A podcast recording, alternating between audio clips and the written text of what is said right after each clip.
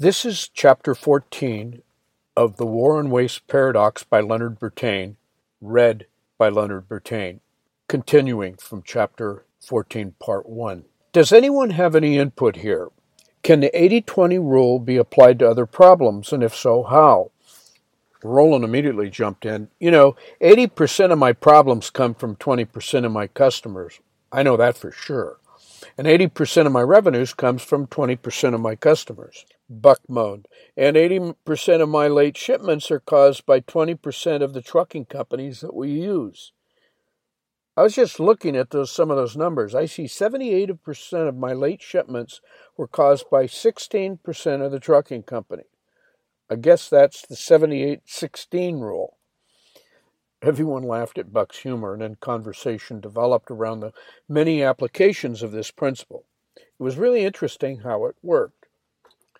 Dr. Elby concluded The most interesting consequence of the 80 20 rule is really is that it allows you to spend a little money, get rid of some of the problem, and after several months, a new variation of the problem comes up.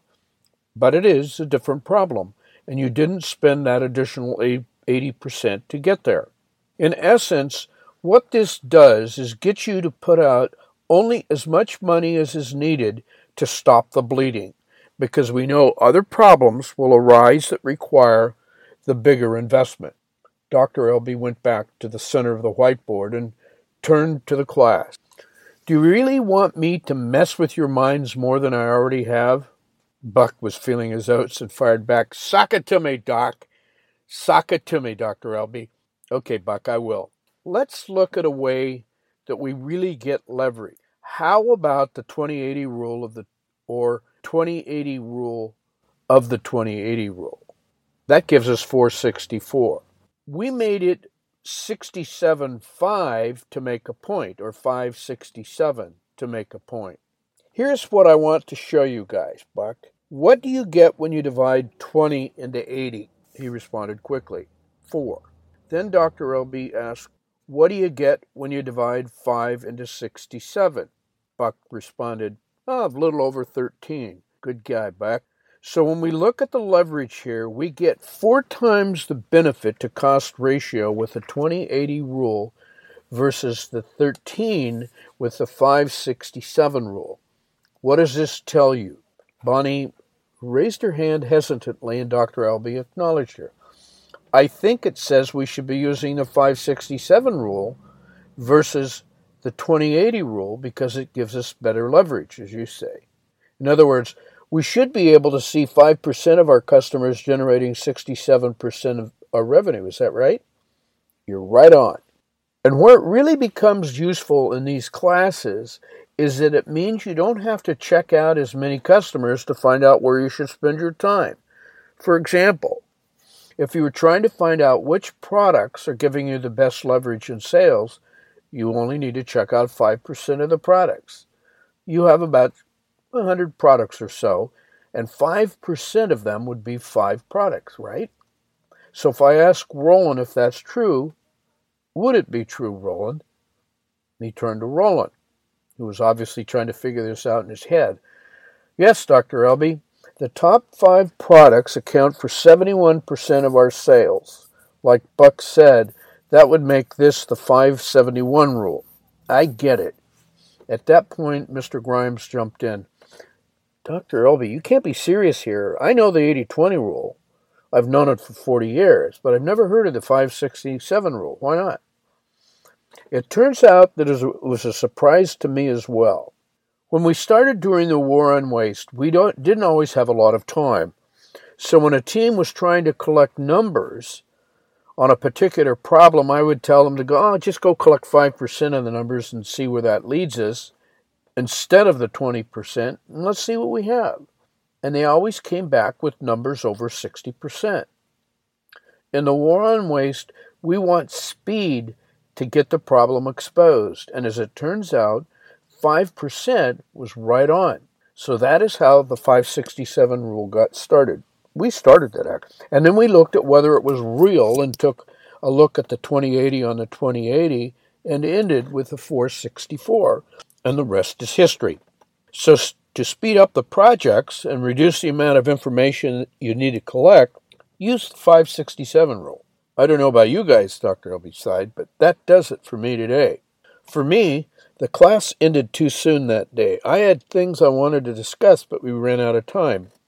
I jotted down some notes so I could remember and went out to work. At break time, Patty came over to Billy and me. She said that if we could meet with her team that afternoon, they would show us some good ideas about the new valve assembly.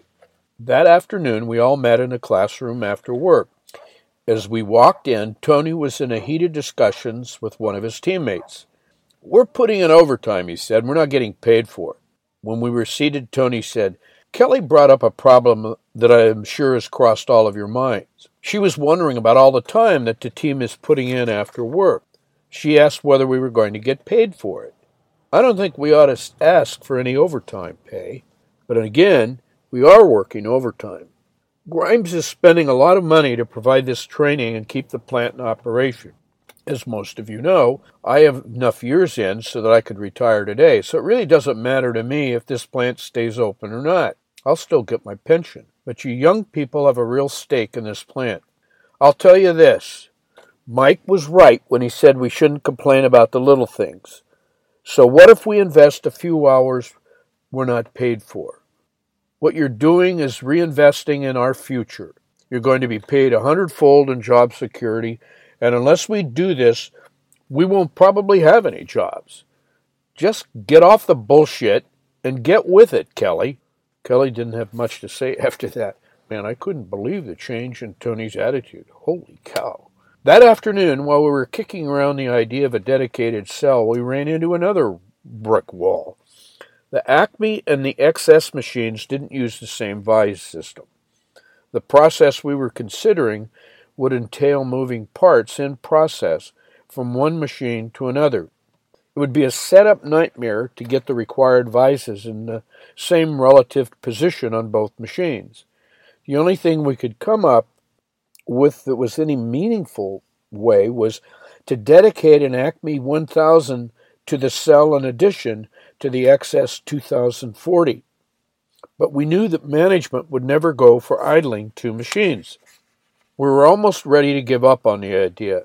As we began the discussion, we mentioned our problem to the other members of the team, and Bonnie asked if the machines used the same computer controller. We told her that they did, and she said, I may have a solution for this problem. Let me check something out. The next morning, I found Bonnie, Tony, and Jim already in the classroom. Tony said to me, Come here and check this out. When I joined them, I saw they were all looking at a machining magazine. I caught the tail end of Bonnie's explanation. So, if we work the XY axis from the same point on both machines, we could just change the base plate that has the vices already mounted. I looked at the magazine ad. It was instant it was instantly clear to me that Bonnie was on to a solution she had found something called the ball lock plate system. Phil had already mentioned the ball lock, but this would allow us to mount the vises on the base plate, and then we could move the base plate from the XS to the Acme machine without having to set up the vises again. It looked like once the machine was set up to accept the ball lock system, we could change the base plates in less than a minute. Bonnie said, I haven't checked the actual price of the system, but I talked with my dad over the weekend, and he thought the, thought the cost would be less than $500 per machine. I asked Bonnie, How do you know about all this kind of stuff? Bonnie said, My dad was an engineer for years in Detroit. I grew up around this stuff. When I originally applied here, it was for a design job. I have a degree in mechanical engineering, but they didn't have any openings in engineering, but they offered me the job in sales, so I took it. Bonnie was an engineer. Boy, that was a shocker. In class that day, we talked about the ball lock system once more. It was the solution after all, and we all knew it. When Phil originally mentioned it, we didn't think of using it in this way. Phil said, I think this ball lock system will work pretty well for you guys. Like I said before, we're great believers in low tech solutions. Based on my experience in machining, I'm a great believer in jigs or fixtures to hold a product in a fixed position. Every new setup is an opportunity to make your business more efficient.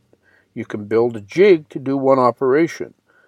Let each jig be dedicated to a specific job. That way, you can have the setup crew prepare each job ahead of time. You never wait for equipment that is tied up in another job. You almost always see the light bulb go on in Gus's head, and he realized that he could build a separate set of jigs of fixtures for every job. His crew would be responsible for them, and setup would definitely be affected in a positive way. And boy, was Gus obviously excited. Some insights from chapter 14. Historically, the 80 20 rule was the greatest tool in our bags of tricks before we discovered the 567 rule. The 80 20 rule tells us that 80% of revenues comes from 20% of the customers, or 80% of customer problems come from 20% of the customers. Hopefully, they aren't the same as the customers generating 80% of the revenues, and so forth. I remember learning about this several years ago. I think I learned it just from my dad. Just before my dad, I had a chance to visit him alone in one weekend. We talked about a lot of things, and I remember telling him that he taught me a valuable lesson in the 80 20 rule. He was surprised for two reasons. One, that I would ever admit that I had learned anything from him, and two, he had never heard of the 80 20 rule. I said that I learned it the hard way. I always su- assumed when I needed a $100 to fix a piece of, of equipment, he would only give me 20 and there would be some logic to his method. He always got about 80% of the problem solved by spending 20% of the cost. We've both got a laugh out of that. If my dad were still alive, I'd now tell him about the 567 rule and how it had its genesis in his stingy approach to spending on machines. And he would probably laugh about that too. At least I would. In this chapter, we find Bonnie has some tribal knowledge that is clearly untapped. When challenged with a problem, she brings up her credentials and contributes to a great idea.